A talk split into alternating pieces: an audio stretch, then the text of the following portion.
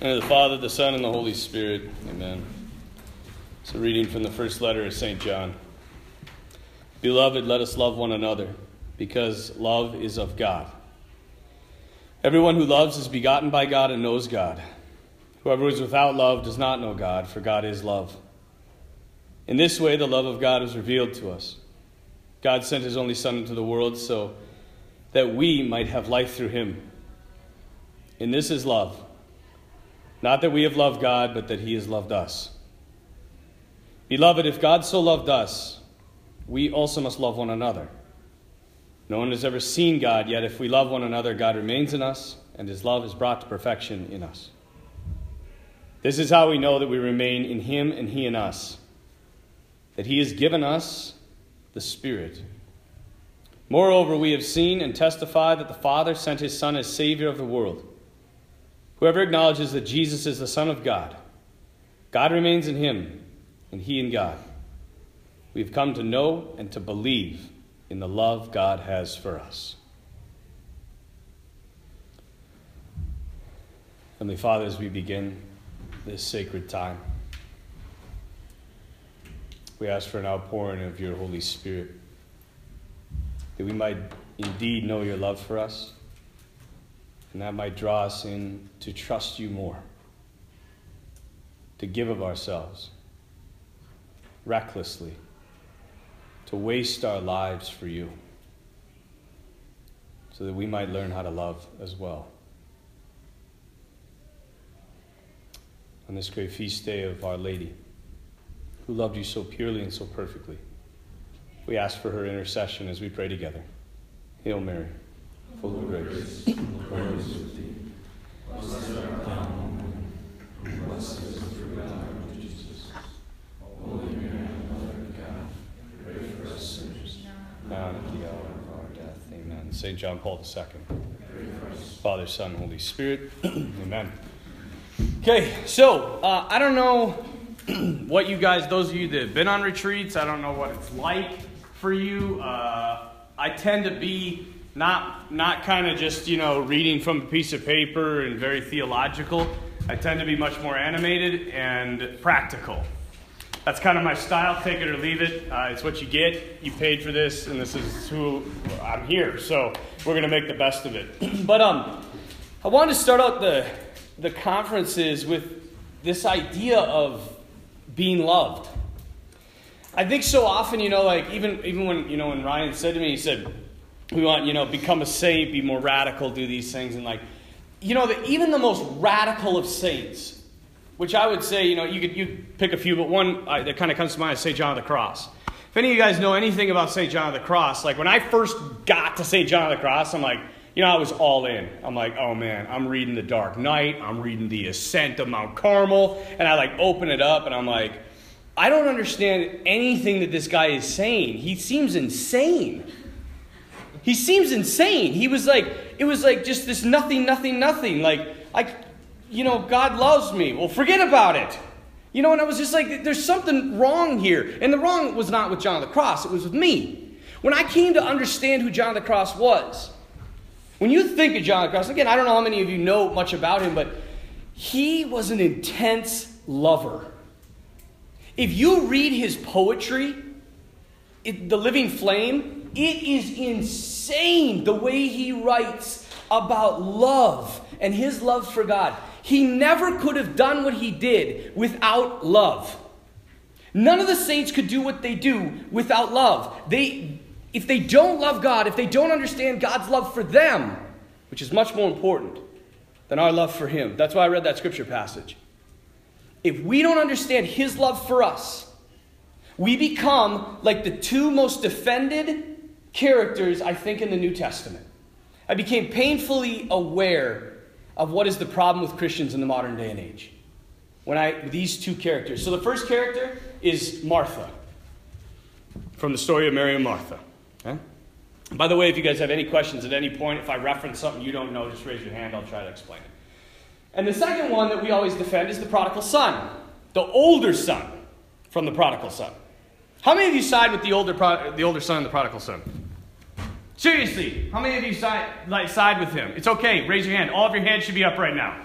Seriously, all of us. We sit back and when you read that story, you have this guy who is an idiot. Like he goes out, he first of all, he comes to his dad and says, "Dad, I wish you were dead." Then he takes his dad, his dad's like, "Okay, here's my inheritance." And he goes off and spends it on prostitutes and partying. And when he comes home, and everybody knows about this, when he comes home, his father goes to meet him, first of all, and then kills the fatted calf, which was like meant for the greatest celebration in the world. How many of you wish when you did something terrible like that, your parents responded in that way? "Dad, I just got a DUI. Wow, let's have a party." "This is great. My son is home. He's made it. He didn't get into a car accident." Like, I don't know. And the older son, he comes out and he's like, "Dad, what are you doing?" I love his line too. But he's like, "Dad, I have served you faithfully my entire life, and you didn't give me so much as a goat." Who asked for that? A goat? I'm like, dude, you're asking for the wrong stuff, man. But he's sitting there, he's dutifully following the Father. He's living in the Father's house, but he has never experienced the Father's love. And because of that, everything is exterior to the older son. That's where the Father says to him, he says, "Son, did you not know? Everything I have is yours. It's all yours. You don't know who I am. You don't know my love." But we defend him. Because that's the way a lot of the time we live our spiritual lives. We dutifully do things. I fast.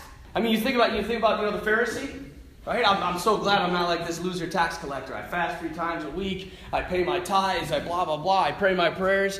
And Jesus is like, that guy's an idiot.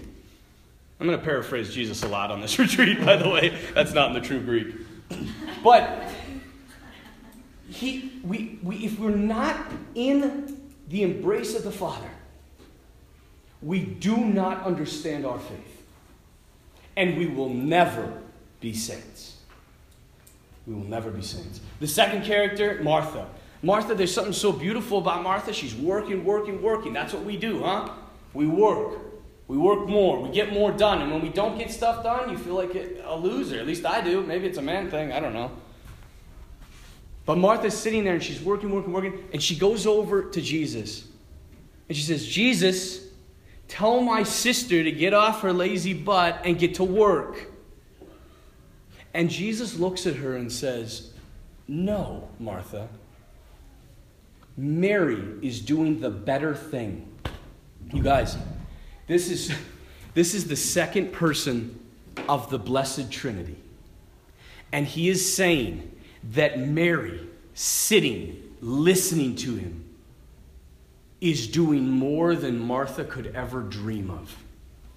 It is so backwards for us, you guys. And it's because we have the whole understanding of the spiritual life backwards. Because, and I think a lot of this has to do with the fact that we're Americans. I really do. Because we work very, very hard. And you see it all the time. I mean, like, you just got to work harder, that's all. You want to get something done? Just work harder at it. And I think that carries over. It's almost like a disease that carries over into the spiritual life. Like, I can make this stuff happen. I remember in seminary, I had a 12-step program to holiness. Like, I knew exactly how I was going to become holy. I got in, I'm like, oh, this is easy. All I got to do is I pray there were only 15 decades of the rosary at that time. I pray all 15 decades of the rosary every day. I did the Stations of the Cross every day.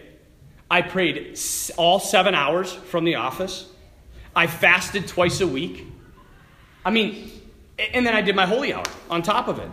And I decided I was going to read the entire Bible during my holy hour. Like, I was going to start from Genesis and roll through it. And my life was miserable. I was doing, here's one, you know the St. Bridget's devotion? Yeah. The year-long devotion? I was 275 days into that.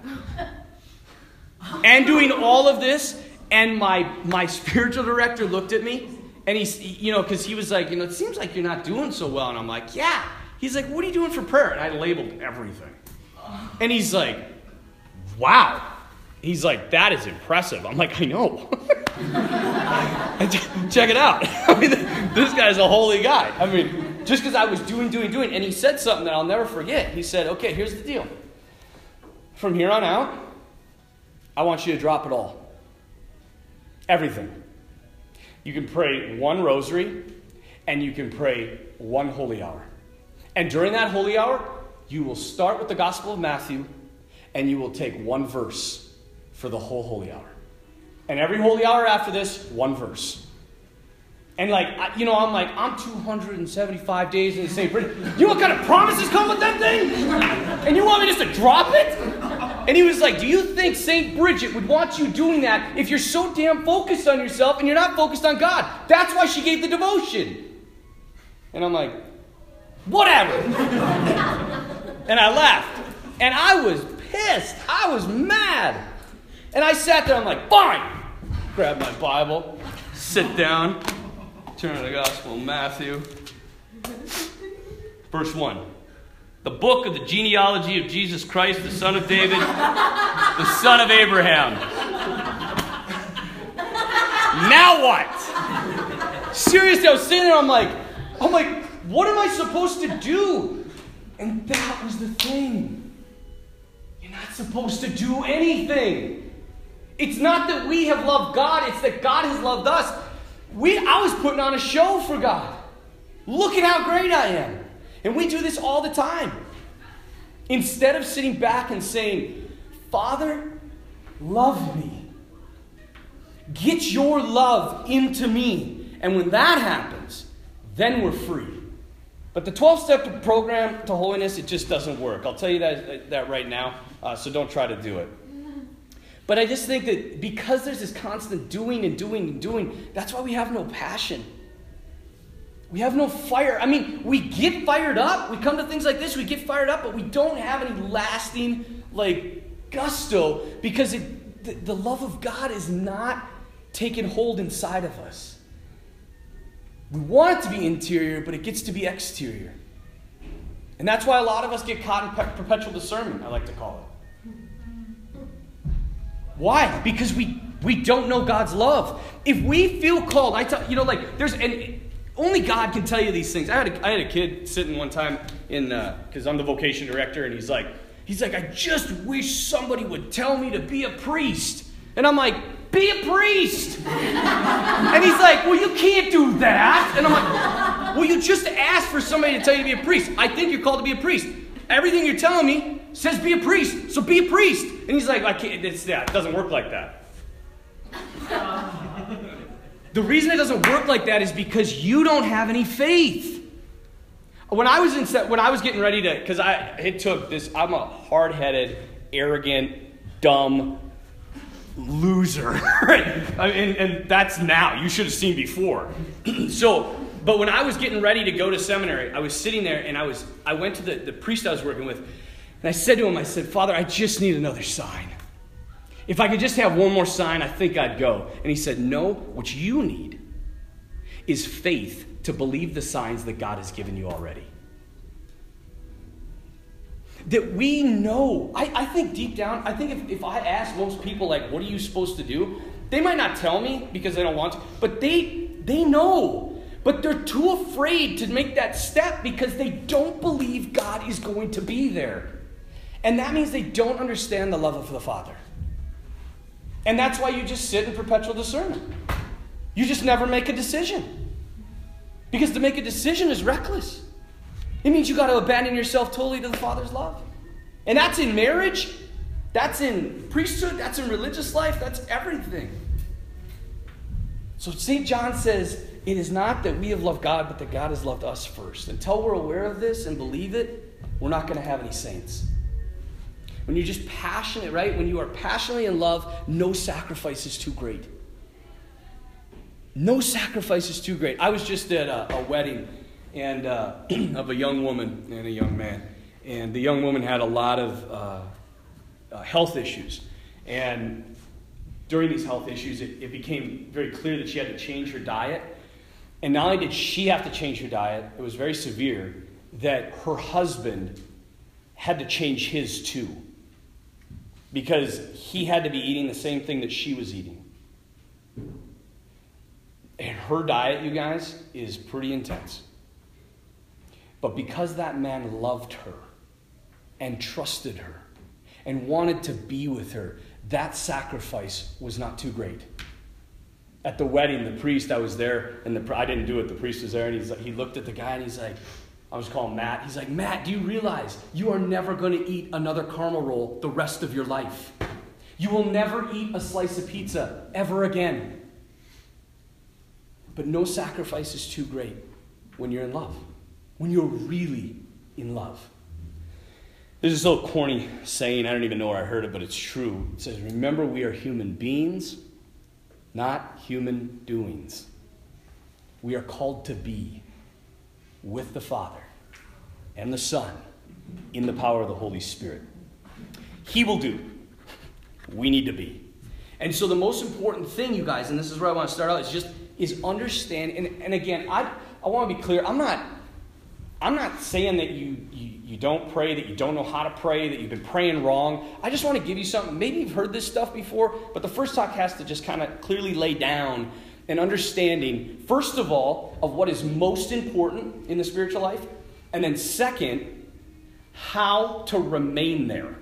Okay, so the first thing, this is from the Institute for Priestly Formation down in Creighton, Nebraska. I don't know if you know them, but they have a thing. It's called RIM. Okay, you can never forget it. RIM, Relationship, Identity, Mission. Okay, Relationship, Identity, Mission. Their point is that so long as you stay in this order, you're going to keep your life ordered. So the most important thing in the spiritual life is what? Relationship. That's the first thing. And once you're in relationship and receiving and communicating and loving in that relationship, you will get your identity. Okay? So relationship with the Father, when you're in that relationship, the Father will give you your identity. Beloved son, beloved daughter. And out of that will come your mission, what he wants you to do. But the vast majority of people in the modern world get it backwards. They say, what I do gives me my identity, and my identity, then out of that I try to form relationships. Now, what's the problem with that? See, the relationship can last forever. The mission, the work, what you're good at. So, like, I remember in high school I was a soccer player, and I was a pretty good soccer player. Like, just in all humility, I was a decent soccer player. And I just remember I was like, soccer was life.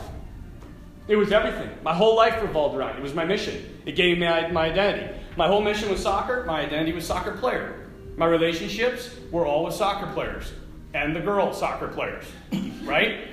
That was it. But the problem is when the mission fails, which it always will, it's going to at some point. When the mission's gone, the identity's gone.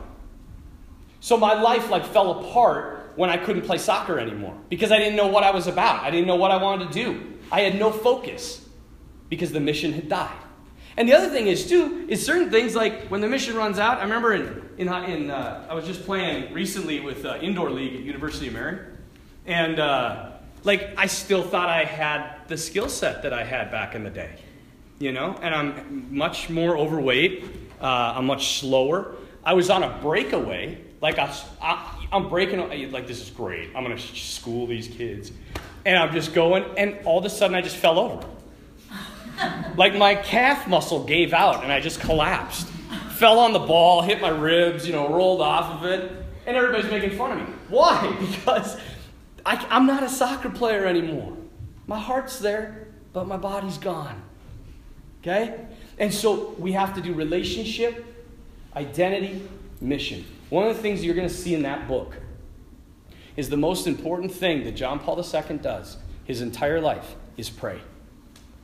He prays. You can't imagine how much that man prayed. Sometimes they said like 6 to 8 hours a day. Why? Because he needed to like prove something? No, because he was madly in love. He wanted to be with his lover all the time. And that gave him his identity. John Paul II knew who he was. That's why he had so much power. When he spoke, people listened. When you got into his presence, you started crying. I don't know why. When I got into I met him like 3 times. Every time I met him, I just broke down. My mom, it was so funny. My mom was like the sweetest woman in the world. She's like, I'm not going to cry. I'm not going to cry. I'm not going to cry. And we came around the corner, and you could see him, like, way out in the distance. She's like, ah! You know, like, just bawling. And her picture, you know, because they take pictures, she's, like, kissing the ring, and there's, like, snot and tears. She's like, I look like an idiot. And I'm like, no, Mom, that's beautiful. But John Paul II just evoked that out of people because he was so conformed in his relationship to the Father that he just radiated the Father. And that's what gave him power. And it's what gives the saints power. And it's why we don't have power. There's an archbishop, he said, when St. Peter preached, 5,000 men converted in one day. When I preach, people drink tea. So the point is, like, he has no power. Our Archbishop Fulton Sheen, he's given a priest retreat to priests. I don't know if you ever heard this. It's so awesome. He's sitting there and he's like, he looks out at them. He's talking about praying the holy hour. And he looks out at them and he's like, none of you have any fire. I have fire. I am a stronger preacher than anyone in this room. And the reason is because I pray. You know, and it's just like, I can't believe you just said that. But you have authority. When the Spirit lives within you, you have strength, you have power, you are able to convince people not just from witty argument, but from the gift of the Spirit. And so this relationship, identity, mission, always remember this. Every attack that the devil will give to you is on your identity. Every single attack that the devil is going to administer to you will be on your identity. And the reason I say this is because we see it from the very beginning. What happens in Matthew chapter 4? Right at the beginning. Matthew chapter 4. Okay. What happens in Matthew chapter 3? You just shout it out. You know, it's... In Matthew chapter 3, what we got? We got nothing? That's it. No, well, I didn't thank you for the guess. No. But at least you said something. No, that's true. Matthew chapter 3 is the baptism of Jesus. Okay? He comes down, he steps into the water, John baptizes, the sky rips open, and this is my beloved son. What does he receive at that moment? His identity. I am the beloved son of the Father. Matthew chapter 4, what immediately happens after the baptism?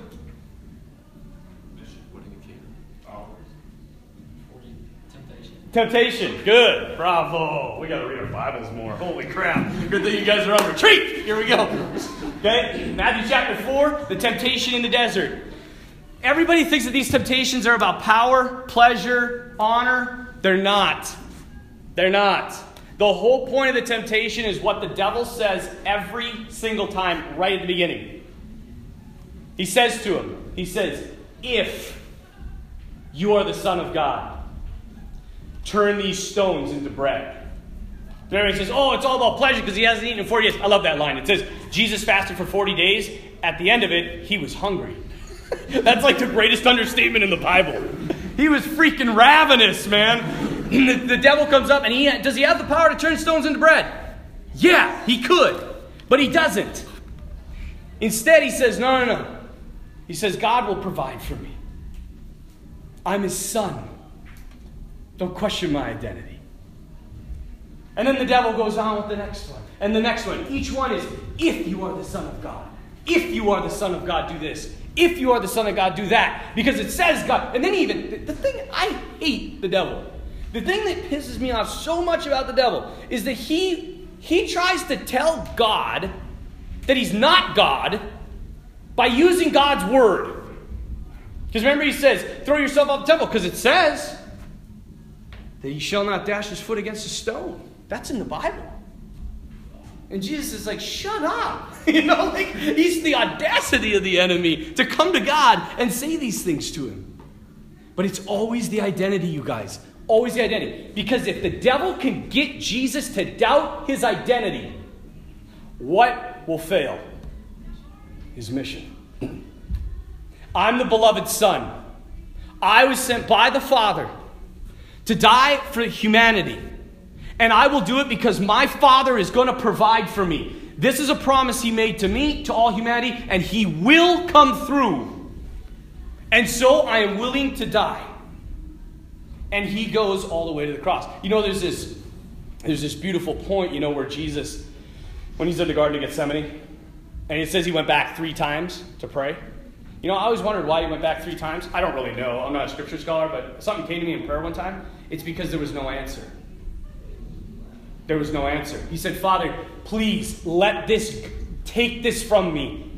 And then it says he came back, found his disciples sleeping, get up. Tells him, Father, please, I don't want to do this. Take this from me. There's no answer. Because God is saying, you're my son. I told you I was going to do this. I'm going to do it. You just trust me. And from that moment on, Jesus goes directly to the cross. He never looks back. Ever. And so it's all about identity, you guys. We have to get this through our heads. If our identity fails, our mission fails. And so Deacon James Keating, good friend of mine, he said, the real work of the spiritual life is staying in love. It's not hard to do acts of love. It's hard to stay in love. It's the same in marriage. What's the hardest part? It's the same in priesthood. What happens? You know, you kind of hit mediocrity. You hit this point where you're like, what else do you want me to do? I'm just kind of doing my job. I'm living my life. I'm taking care of the kids. I'm in this just plateaued, mediocre state. What's hard about the spiritual life is not only falling in love, but staying there. When Jesus says in John's gospel, remain in my love. To stay in love is to stay in relationship. You know, if you ask a woman, what would she rather have? A man who just hangs out with her and talks with her and sits with her, or a man that buys her whatever she wants. Or a man that is constantly working and all the stuff around the house and making sure everything's fixed and everything, but never listens to her, never talks to her. If it's that way in human relationships, why isn't it any different in divine relationship? We are meant for communion. We are meant for communion. We are created that way. We're created in the image and likeness of God. God is a communion of persons subsisting in love. We are meant to be in communion, subsisting in love. So why do we run away from it? Why isn't that our greatest desire, our greatest focus? So discernment, you guys, it's really concerned with noticing what God's doing in my relationship and then staying with him there. And letting him move. If he wants to move, he'll move. If he wants to stay, he'll stay. I'm surrendered. And you know, the greatest, it's so cool that we're starting this on the Feast of the Blessed Virgin Mary. This is what she did. It's all she did.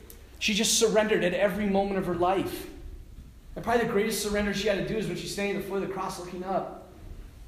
And the Father said to her, he is going to be the Son of God. He is going to save the people from their sins. He is going to be called great, the Son of the Most High. And she looks up and is like, really? But because she was in relationship with the Father, because she was in love and trusted the Father, she stood there. She stood in the midst of pain, in the midst of trial, in the midst of suffering. And she trusted. Completely abandoned, completely surrendered. So, relationship, identity, mission. Never forget it. The other thing, how to pray. I just want to give you guys this again. Maybe you've had this before. I don't know. But it's called ARRR. R. It's like a pirate. You never forget it. Okay? ARRR. That was too many. ARRR. Okay? The first one, A, awareness. This is huge. Awareness of the spiritual life, okay? First movement of prayer is acknowledging that God is with you, even if you don't feel him. When you, in your daily life, okay, when you're just going about doing your thing, how often do you think about the spiritual world? How often do you question and say, Lord, what are you doing here? To be aware that you're not thinking about the next life. Or to be aware that you are thinking about the next life. A little example from my own life. I was coming back from, it was Thanksgiving. I fly a lot now. I hate airports. If you want to know what hell is like, go to an airport. If you want to know the company that the devil invented, talk to Delta. It's terrible. I hate flying. But I'm just sitting in there, and every time I go to the airport, I'm like, Jesus, whatever you want to do, I'm ready, man. Let's do this. Because the first is the awareness. I want to go in. I want to experience you today. I want to see you. I think too often we get this. I go to the chapel. There's God. Okay, I'm with God. I'm relating. I'm like, yeah, we're praying. Leave the chapel. Okay, let's just get on with the day. No. The chapel's the beginning. And then you pull that out and you live with your head in heaven and your feet on the earth. And you look for him all the time, everywhere. And you guys, the more you do this, the more you will experience him. He is flipping everywhere. He's everywhere. And so anyway, I was on this flight. It's Thanksgiving coming back. I'm like, Jesus, I was just got done with a 3-week trip, okay, in which I got the flu down in Nashville at the Focus Conference. It was a nightmare. I mean, whatever. I always tell people, when I suffer, I make everybody else suffer with me, right? So I was coming back. I had got to Minneapolis. We landed in Minneapolis. It's snowing. I'm like, crap. Snow is never a good thing. And it starts snowing more and more. We're sitting at the gate, you know, and I'm like, I'm one leg away from home. Like, literally, all I got is it's an hour flight, and I'm home. Thanksgiving, turkey, family, sleep in my own bed. You know what? I sat there, and all of a sudden, the guy gets on the thing, and he's like, folks, I got some really good news for you. We got the plane inbound right now. She's a little bit behind. We're going to get her on the ground, turn her around, and get you home. And everybody's like, yeah! You know, they were just jacked. It was hilarious. You know, people are so fickle. So I'm sitting there, and I'm like, yeah, great. Okay, we're going home. So the plane lands, and out comes the pilot with the crew and the people. And I'm like, if this is turning around and just shooting back, like, why is the pilot getting out? That's never a good sign. So he goes up to the guy at the gate agent. He's like, and you can just see the gate agent's face just like, because you know what he has to say. So he gets on. He's like, folks, the pilot apparently has logged too many miles, and he's unable to fly you to your final destination. We're going to have to cancel this flight. And I mean, if there were rocks on the ground, we would have stoned this man. It was so bad. You know, and I'm like sitting there, and this guy standing next to me, he's like, well, apparently Delta doesn't realize they're ruining my Thanksgiving. You know? And I like turn over to the guy, and I'm like, you know, internally, you know those like moments in the movies where you're like, ah! You know? Internally in myself, I just want to be like, really? Like, your holiday? Let's be clear, Delta's ruined everybody's holiday. Mine too, you know? But I was sitting there, and I'm like, you know what, Lord? I just want to, where are you at? And so, you know, I'm not telling you this because, like, I'm this holy guy. Because every once in a while, I get it right. I'm like, all right, Jesus, there's nothing I can do about this. Just show me where you are in the midst of this. I want to see you. So, and then I take off running at top speed to try to get to the gate because I have to switch my ticket. So I'm like running past people, pushing old ladies out of the way, you know. And I get there, and I'm sitting there, and as I'm coming, I'm on, you know, those things, I call them walk evaders, you know. I don't know what they're really called, but we're that lazy. We can't even walk. We have to stand there and let it move us, you know. And I swear people can't figure those things out because, you know, it says walk, stand. You know, I remember Brian Regan talks about this. He's a comedian. He's like, it says walk and stand. Walk, stand. Walk, walk, stand, stand, stand. He's like, there's feet apart and feet together. But people can't. He's like, it's unlearnable. You know, they're in the walk, like, fun, it's fun, you know? And you're like trying to get around all these people. Well, I look over, and I see this guy, and he's in a wheelchair. And he's like half fallen out of his chair. And people are just walking around him. And I'm like, that is terrible. Look at all those people walking around him, and I'm still walking. That poor guy. Who are these people? Are there any Christians in this airport? So anyway, I keep going. And then as I go to get off, like, I get off, and I just stop. It was like the Lord just stopped me in my tracks. And I just heard this. All I heard was this Good Samaritan. And I just stopped for a second, and I was like, wait a second. I was like, in the parable of the Good Samaritan, the priest walks around the man lying dead or dying. And so I was like, all right, this is stupid. I'm going to go help this guy. I'm a priest, for crying out loud. So I go over and I come up to this guy and I'm like, hey, buddy. And he looks up and he's like, hey. It was the sweetest, kindest, most gentle man I've ever met in my life. And I was like, you okay? He's like, well, I kind of fell out of my chair. I'm like, can I help you? He's like, that'd be great. You know, I mean, like, not sad, not just joyful. And like, so I'm like trying to really crank him in this cheering, because it was like, he had this strap around him. Finally, I'm like, you got a strap on. he's like, oh, yeah. You know, because I'm like trying to pull his, it's like, ah. So, and then eventually, we get him all strapped in, he's set, and I'm like, all right. I'm like, you good? Can I push you to your gate? And he's like, no. He's like, that was so kind to you. I'm like, yeah. And so then he's sitting there, and I like put my hands on his shoulder. And I was like, brother, have a happy Thanksgiving. And I don't know how this all works in the spiritual life, but he was looking down, and he looked up, and when he looked at me, I was looking at the face of Jesus Christ. And he was just like, you too. And I'm like, yo, man. You know, and I just like turn around, I'm like, I felt like I was floating. And I'm like, man. And then, you know, I'm such an idiot, you know. I'm like, look who the good priest is, you know, doing my good deed for the day. You know, but as I'm walking back, all of a sudden I hear over the intercom, it's like, Delta Flight 4886 to Bismarck, North Dakota has been reinstated. Please return to the gate. And I'm like, I'm going home. So I like turn around, just walking, you know, and the mob just comes flying like, ah! They come running back. And I get back there, and as I'm walking, I look over and I see this guy over at his gate. And he looks at me, and I look at him, and he winks, and he kind of nods his head. And I'm like, son of a gun. It was him. I'm convinced to this day it was him. But it all has to do with awareness. Will you be aware? Will you look for him? Will you ask him to be in situations? When you go into a meeting, when you go to take a test, Jesus, be with me. Jesus, I want to see you. It's the blind man, right? He says to him, what do you want me to do for you? The blind man's like, I want to see. That's how we got to be. Jesus, I want to see. I don't care how good it is or how bad it is. Jesus, I want to see. And we got to keep asking and keep asking.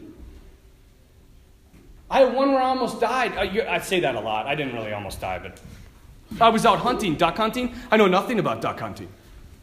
I love hunting. I was like, ducks, that's great. Why not hunt those? So, first of all, there's a few things you know. You go duck hunting, you need waders, because you got to go in the water. And you probably, a dog, because you shoot ducks that are in the water, and then you got to get them. If you don't have a dog, you can't really get them. So I didn't know anything. So I was out hunting, Anyway, I fell in the water a few times. Like, it was a bad situation. But at the very end, I came like to this crossing, and I'd walked all the way around, and I was like, I can just walk straight across this little creek bed. And I was like, great. And I started walking, and I had my boots on because it was only about this deep. And I was walking, and all of a sudden I was like this, into like this muck. I had a better word for it, but I shouldn't use it on retreat. Right? And all of a sudden I was like, well, that's not good. So I stepped again, like... And I'm like, wow, now to my knees. Now. And I got up to like here. And all of a sudden I'm like, this is like quicksand. I mean, it was probably commoner, but it was acting the same way. And I was slowly sinking. And I'm sitting there and I'm like, really? Is this how it's all going to end? like Father Waltz is going to sink into cow manure and disappear? And you know, so I had my gun, and I'm like, well, I gotta get rid of this. And I threw it, and like right as I threw it, it was loaded. And I'm like it didn't go off. Then I'm sitting, this is kind of funny. So I'm sitting there, I'm like, oh, my phone. Grab my phone, throw that. And I'm like, well, there's my only means of communication. So I'm singing. I was like, look, you just gotta, you know, I just remembered when you're in these things, you gotta get large. So I laid down into this stuff. And then crawled my way out of it. I got onto the shore, you guys, and I sat there, and I'm just like, okay, Jesus, what do you want to teach me here? And I didn't get anything right away, but I kept asking, and kept asking, and kept asking. And he came the truth came to me. It was very clear. He said to me, he said, "You're a very, very impulsive man." And he said, "It's very dangerous. Not so much in life, but in the spiritual life. And I had to show you through this so you'd get it through your thick skull." He's, "Be more prudent in the spiritual life." But you guys, we got it. When we're in those situations, we got to ask. We got to be aware. Awareness is huge, really, really, really huge. Okay? So it doesn't, and again, it doesn't matter if you don't feel him. I want to be so clear about that. I remember one time on retreat, I came in, I was just mad. I was mad about Trump and Hillary. I was mad about ISIS. I was mad about, I don't know, poverty in the world. There's all these problems. I'm like, "Jesus, you're not doing anything. Why don't you do something?" And by the way, it's okay to talk to the Lord like that, because you're being honest with him. You're being real with him. And I sat there, and all I got back is he's like sitting there, and he's like, "I got this." That's what I got. "I got this." I'm like, "What? It doesn't look like you got this." You know, like the audacity of this idiot. And then he just said very clearly, he said, "Look at the cross." So I looked up at the cross, and I was like, "Yeah." He's like, "Did it look like I had it there?" Fair enough. You know, when truth speaks, you just shut up. I'm like, "Fine, yeah, you're right, I'm wrong again."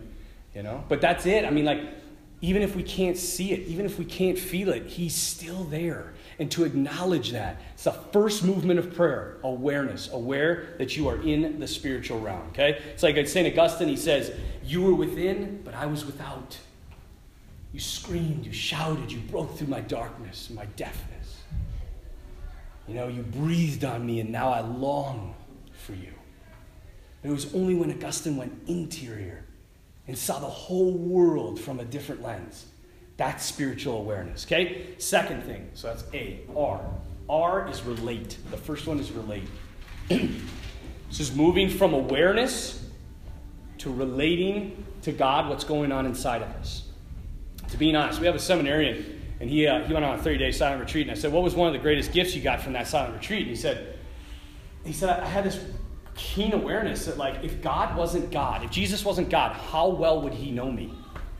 You know, we just take that for, you know, right? He's God. He knows everything about me. It's not for him. It's for us. We relate to him. We tell him what's going on inside of us. There's this beautiful line. I don't know where it came from, but it's, I always said, what you don't reveal, Jesus can't heal. What you don't reveal, Jesus can't heal. You've got to bring everything to him. All your pain, all your suffering, all your fear, all your weakness. And you guys know these things. And sometimes you don't. Sometimes you don't know the root of what the problem is. You only know like the branch of the plant, right? I always get angry. I lack patience. I'm impure. I lack sobriety. I'm envious. What is the root? Jesus. Today, I was so mad. And I don't know why. I get mad so easily. Where is that from? And then you receive. So relate. The next one is receive. I just want to go back one more thing on relating. Again, go to the Blessed Virgin Mary. She does it perfectly. Angel comes and says, "Mary, you're going to conceive by the power of the Holy Spirit." She isn't like, "Oh, okay, what the heck is that?" You know, she immediately, something arises in her. She relates it back. How can that be? I've never been with a man. You got to explain this a little bit more. So she's aware, she's relating, okay? She's relating everything that's going on inside of her. Third is receive. Now, receiving takes a little bit longer to explain, because there's a lot more to receiving than just saying, "Oh, you know, when God says something, receive it," okay? It says Jean Carbone, Benedict XVI, he says, "Prayer is pure receptivity to God's grace." Prayer is pure receptivity to God's grace. Jean Carbone is a theologian, a liturgist. He wrote the book, The Spirit of Worship, excellent book. He said the most fruitful human activity is to receive God. But in order to receive, we have to understand a few things. The first thing is this. I talked about it a little bit in the homily. Receiving God, this is really important, happens most effectively in your place of poverty. Receiving God happens most effectively in your place of poverty. The place that you would, if you just, if you're like, if that would just go away, I would be a saint. That thing, or maybe that many things. Those places, that place. If Jesus, if you just take it away, I would be holy. The funniest part about this is that's where he wants to make you holy, is right there. Why? See, because part of this you're going to be like, oh, people always say that, but why? Why do you think that's the place he wants to make you holy? Where you're weakest, where you're poorest, where the place that you hate. Like you run like hell whenever it comes around. It drives you nuts. You bring it to confession all the time. Why does he want to go there? Because it's the place you can't control. You can't control it. And when you can't control something, your only option is to either fake it, like everything's okay, so a lot of people do, or to relate it and have him come right into that spot. Problem is, I said, most of us spend a lot of our time just running away from it. So on a spiritual level, the richest place in our life is where we are the weakest. And this is scriptural, right? St. Paul, my grace is sufficient for you, for power is perfected in weakness. Most gladly, therefore, will I boast about my weakness so that the power of Christ may dwell in me. And the thing is, too, you guys, in your place of power, so like, like I love to preach. I love preaching. It's not a place of weakness for me. I love to do it. And so when I'm preaching, when I get done, it's very easy for me to be like, that was a good homily. You know, listen, I'm going to be really honest with you guys. At the end of this, you're going to be like, this is the most arrogant man I've ever met in my life. Okay? My spiritual director told me I had to do this stuff. It's humbling for me. but to be really honest, because I don't think we're honest enough with each other. Like, you sit back and you're like, well, there's the priest, like, oh, what a great guy. Like, you know, man, if I could just be like him. Maybe you're not saying that about me, but, you know, other priests, you know, like, I'd just be like him, everything would be okay. No, we're all screwed up. We're all a mess. Okay? But we pretend all the time that it's not a mess. And this is, I was just listening, I don't know if you guys know Father Mike Schmitz from UMD. He was University of Minnesota Duluth. He was talking about that it was his Christmas homily, and he was talking about the little drummer boy, that parumpa pum pum guy, you know? And he says, you know, he says the little drummer boy comes in. There's this line in the song where it says, it's the little drummer boy looks at Mary and he's like, shall I play for him, the baby? And it says Mary nodded. And Father Mike is like, what the little drummer boy missed was Mary frantically saying, no, little drummer boy, the baby's asleep. You know, like, but the point is there's a line in there that says, I played my drum for him, I played my best for him. And that's what we always want to do, is we want to put forward our best for him. The problem is, you guys, that's great, and you should. But the Christmas story is about the worst. What did Jesus come into? The absolute worst situation you could possibly come into. I've been thinking of poor Joseph. You know, Joseph's like, you know, he's God. We're going to Bethlehem, you know. God will provide, like the Ritz-Carlton, you know. They're not, every door, no, sorry. No, sorry. I'd be like, Mary, can't you do something? He's supposed to be God, right? You know, like, it must have been so frustrating. And then they get to a cave, and really? Come on! You know? This is me, not Joseph. But they get there. He's born into straw poverty, amidst manure, stench, hay. He's immediately put into a manger, a feeding trough. What is Jesus trying to show us? He wants into the mess. He could have came into something beautiful, but he didn't. He came into the mess, because we're all a mess. I'm a mess. You're a mess. You're a mess.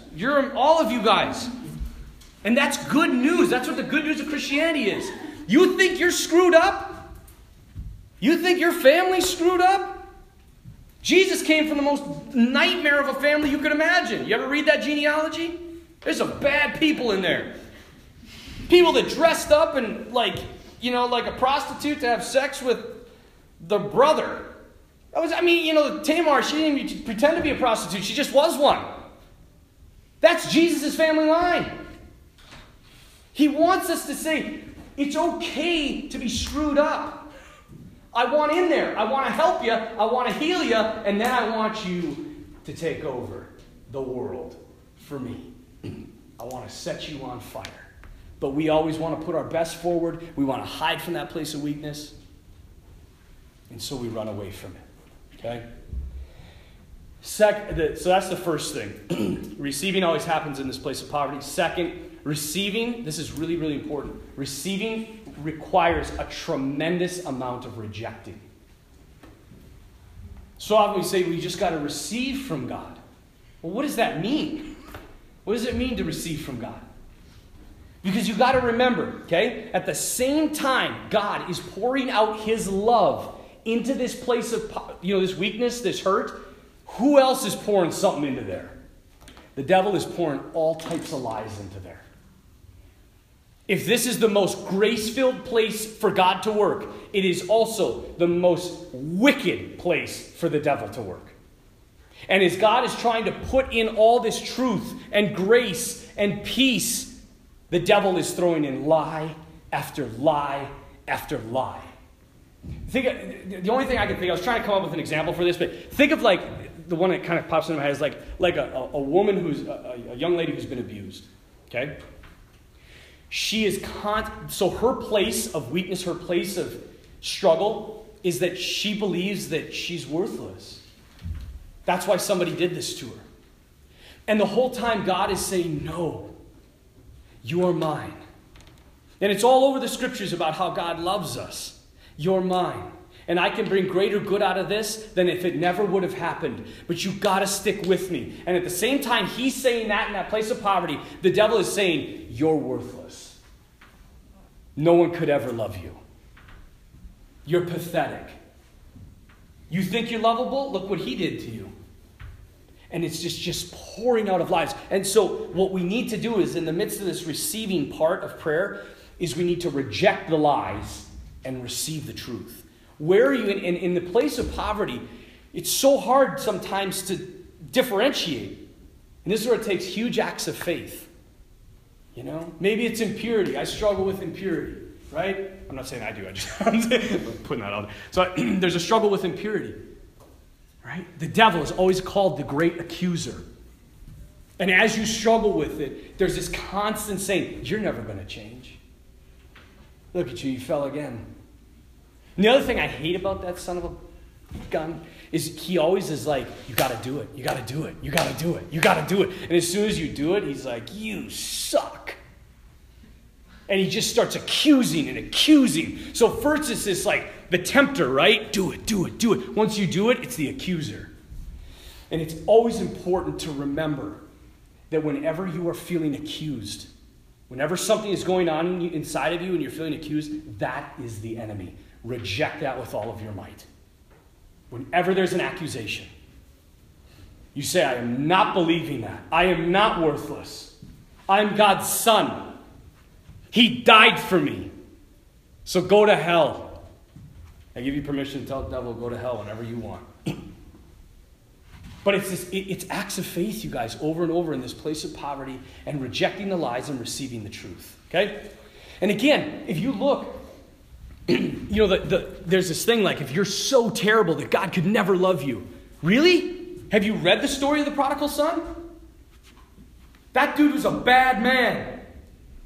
And yet, he says, when you return to him, he doesn't sit there and say, you come on your knees and you better beg for forgiveness. No, he runs out to him, covers him, receives him.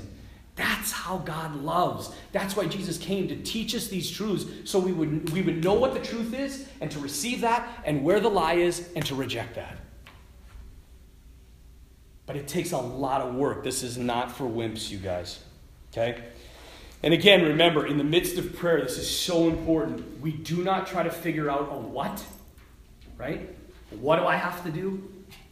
It's a who. Who is speaking to me? Because at every moment, through your thoughts, feelings, and desires, the angelic and the demonic are communicating to you. And this is why relationship with the Father is so important through prayer. Because we need to receive directly from him. And when you receive from him, you begin to live the life of faith, you begin to live the life of love, and you begin to live the life of freedom. And it's a beautiful life, okay? Two more. Receptivity means coming to our ever-present need for God. So in the midst of receiving, you have to come to this understanding, I need God more than anything in the world. He is the most important thing. Without him, I am absolutely nothing. Okay? Father Scott Traynor has this beautiful little analogy. He says, from motorboats to sailboats. And what he means by that is most of us, right? We go to the chapel. It's like we fill up our little gas tank on our motorboat. And then we're like, okay, out of the chapel. Like, you know, like we're driving around. We got to save souls. Evangelize. And all of a sudden you're like, and I'm like, back to the chapel. You know, like, and you get back into the chapel. You're like filling up. Okay, all right, back out. You know. And what he says we need to move from that understanding of the spiritual life from motorboats to sailboats. So sailboats are, when the wind's blowing, the wind of the Spirit, I'm moving. When the wind ain't blowing, I'm just sitting with it. Because otherwise, it's all about us. We're making things happen. Whereas in other places, it's about God making things happen. Motorboats to sailboats, okay? You guys ever read The Voyage of the Dawn Treader? Yeah. The Chronicles of Narnia? There's that point, right, when they get past all the crap, that they get into that current, and the boat's just going. And they're just, everything's getting brighter, and their eyes are getting bigger, and the water's getting clearer, and everything's more amazing. And the sun's getting bigger. And it's because that's the life of prayer. They're no longer a motorboat. They're just cruising in the current of grace. But again, that takes a lot of receiving and rejecting. It's hard work, you guys. But it's worth it. And the more you do it, the easier it becomes. You begin to pick up so quickly on the devil. You'll be going and you'll be driving and all of a sudden, you know, I don't know, something will pop into your head and you're like, shut up.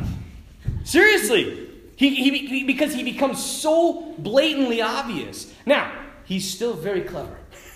And he finds ways. And man, that's why you need to pray. And that's why you need spiritual direction if you're serious about the life of grace. Serious about the life of discernment. Okay?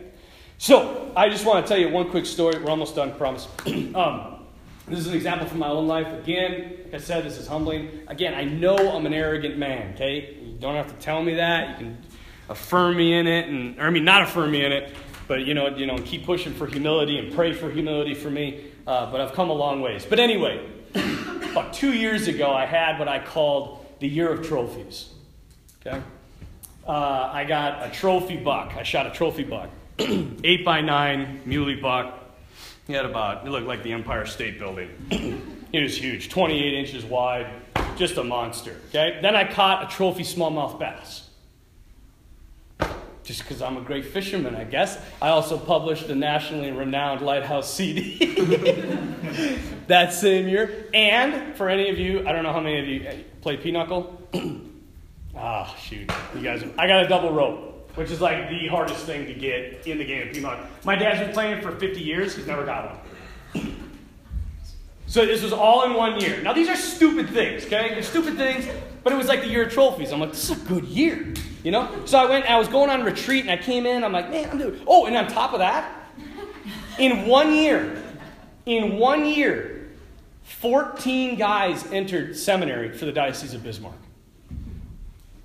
I think the biggest class we had ever had prior to that was 6 in the history of the diocese. 14. Sit back and guess who's responsible for all these wonderful trophies? This guy. No, I'm serious. This is how we get off track. Maybe you're catching where my place of poverty is, right? So I'm sitting there, and this is where the Lord goes all the time. Because the devil attacks my identity in my arrogance. Because if he can get me to be self-reliant, he can get me off of Christ and onto myself, which leads other people away from Jesus. That's why my retreats, this is why I pray. I knew, you guys, if I stopped praying, I would stop being a priest. Maybe 6 months. But I pray every single day for 1 hour, sometimes more if I can. And that's what keeps me grounded. And it's what gives the Lord permission to keep working on me. These things, they don't happen overnight, okay? So anyway, I'm sitting there, and my spiritual director at the time, she's like, you need to go and pray over how you see yourself and how God sees you. And I'm like, great, no problem. It's going to be great. Going first holy hour is all about how I view myself. I'm like, oh. It's just a great, this is a very fruitful holy hour. You know, like, I was receiving, right? And what I was receiving was sheer lies. Okay? And this is, have you guys ever noticed this? Like, the way that the spiritual life works is it's very slow. And then you just, and all of a sudden you're like, how did I get this far away? And then boom, he brings you back, okay? And it's because he allows this to happen. Why? To get rid of self-reliance. We've got to be about him, our ever-present need for him. So I'm sitting there, praying. I go into the second holy hour. I'm like, all right, Lord, how do you see me? Bring it on. And it was just darkness. I didn't see anything. And you know, that's very unsettling when you say, Jesus, how do you see me? And it's pitch black. And I was like, oh, you know, and the holy hour was over. I'm like, thank God that's over. And I went and I sat in my room and I sat down and I was reading a book. And all of a sudden I heard this, go shoot, because the place we were at, they had a basketball court. It said, go shoot hoops. And I'm like, what the? I don't want to shoot hoops. I'm like, I'm reading. Because whenever God begins to speak, we try to distract ourselves. I need a book. Give me a book. I'm like, right? And I'm sitting there reading, all of a sudden, go shoot hoops. I'm like, why would I want to go shoot hoops? It's 9:00 at night. It's probably closed. Finally, I was like, go shoot hoops now. And I'm like, okay. Put the book down. Go over. I realized I don't have any of my clothes. I got shorts. I got my nasty white t-shirt that I wear underneath these clerics that nobody ever gets to see. And then I had my black Echoes and black socks. So that's what I went to the gym in. A nasty white, dirty t-shirt, black gym shorts, and my dress shoes and black socks. And mad. I was going over there with basketball. So I get in there, I'm like, I hope I open up the door and there's like a game going on. I open it up. There's one other guy in there. Now this guy. Now like, I thought I looked ridiculous. This guy was in dress pants, dress shoes, a bow tie, glasses, dress shirt, okay? And like perfectly combed hair. And he was the worst basketball player I've ever met in my life. I think he comes at 9:00 at night because nobody else is there. And when he saw me, he's like, oh crap, you know, and they looked at me and he's like, well, this guy obviously sucks too. So I go over, you know, and I'm a decent ball player. I'm not, every once in a while, I hit a few shots, whatever. But, I'm like shooting threes, shooting. And I was just watching him out of the corner of my eye. In 30 minutes, this man never made a shot. Not one. And I mean layups, like he's coming in. And it was just like, he was literally like, bam! And it would just like shoot off the back where I'm like, dude, finesse. He was dribbling. And he was like training so hard. Like he wanted to play basketball. And he's running laps. And he's dribbling and all of a sudden the ball would go flying. One time he tripped over himself. And so I'm sitting there and I'm like, Lord, I don't know why you brought me here, but thank you. This is amazing. And no, but I wasn't making fun of this guy. Like, there was a certain joy inside. He was bringing joy to me because he was trying so hard, but he was so terrible and so inept and so incapable of the game of basketball, but he wanted it so bad. And I was like, Lord, I don't know why you brought me here. And immediately, this overwhelming sense of the Father, he said, because that's you. And I'm like, oh. I don't know if you know me. This time out here. But he's like, no, seriously, that's you in the priesthood. You are totally inept. You're totally incapable of doing what I'm asking you to do. But you try really hard. And I love that in you. And I'm telling you guys, I broke down.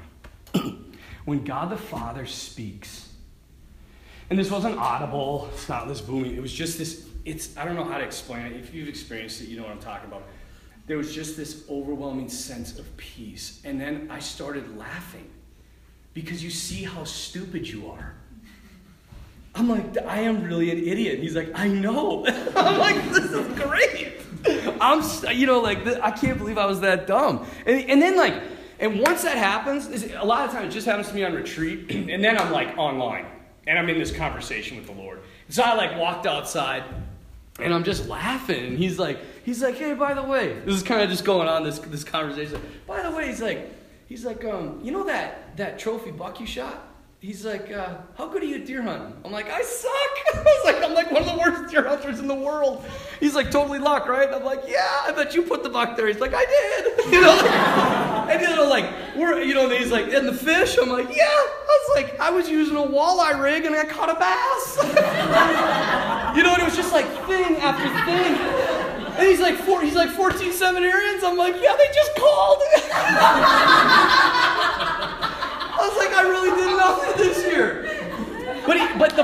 But the beauty of this whole thing is he was just showing me, like, when I get so dependent on myself, that's when the devil really gets into me.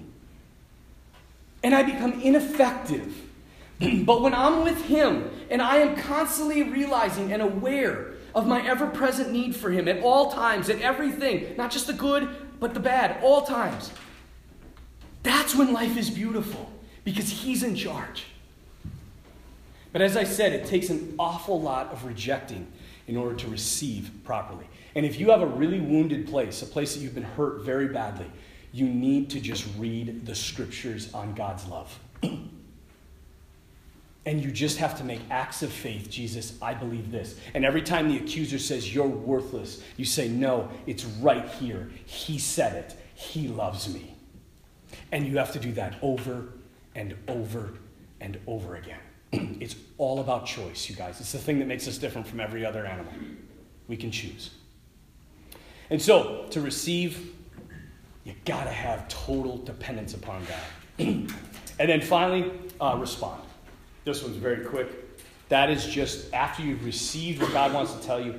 It's just you're just in dialogue. And you don't have to hear him. You can just talk to him. Maybe your response is just sitting. My buddy Doug, he has a high school education, but he's like a major theologian.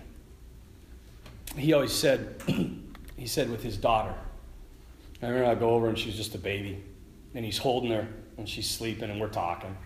And I'm like, man, that's beautiful. He's like, Father, you have no idea. He said, this is my absolute favorite time to be with my daughter. And I'm like, why? And he's like, because I just get to hold her. Usually she's running around saying, Daddy, look at me, Daddy, look at me, Daddy, look at me. And like, isn't that us? Why don't we just let God hold us? That intimacy is real. That he wants to meet you there. That he wants to provide for you. And our response is just simply saying, Jesus, I give you permission. You can do whatever you need to do. It's all about relationship. It's all about prayer. That should be the primary focus of your day. The primary focus. So how do you want to live? In the lies or in the truth? So I want you to go practice this for some hours. I want to give you just a few scripture passages. You can pray through these if you want. If you don't want, that's fine. I want you to move where God wants you to move. Okay? That's the beauty of the spiritual life. First one is 1 John, first letter of John, chapter 4, 7 through 12. Second one, 2 Corinthians 12, 7 through 10. Third one, Matthew 4. Temptations. And the last one, Matthew 14, 22 to 33. Again, coming in, you're immediately being aware of Jesus. You're saying, Lord, Father, Son, and Holy Spirit, I love you, I adore you. I want to be with you for this hour. And you relate everything that's going on. Maybe things that came up in this talk, maybe you wrote them down. Jesus, what is this? Show this to me. Then you wait, you be, and receive what comes. And if nothing comes, that's fine. And if something comes that you don't understand, Jesus, I don't understand this. And your response, Jesus, I want to live here. Keep me here. I give you permission. It's a beautiful life, you guys. It takes a lot of work, but nobody stumbles into greatness, huh? If you want to be great at something, you got to work hard at it. Let's pray. Father, Son, Holy Spirit. Amen. Heavenly Father, we thank you for the gift of your only begotten Son. We thank you for the love with which he has loved us, teaching us. But the greatest thing in this world is to be in relationship with you, Father. We ask you to heal any wounds that these young people bring. We ask you to give them the graces they need to be the saints you have created them to be. We ask you especially, Father, that you may help them to understand your love for them, that they don't have to do anything to receive it, to earn it. It is freely given. May Almighty God bless you, the Father, and the Son, and the Holy Spirit. Amen.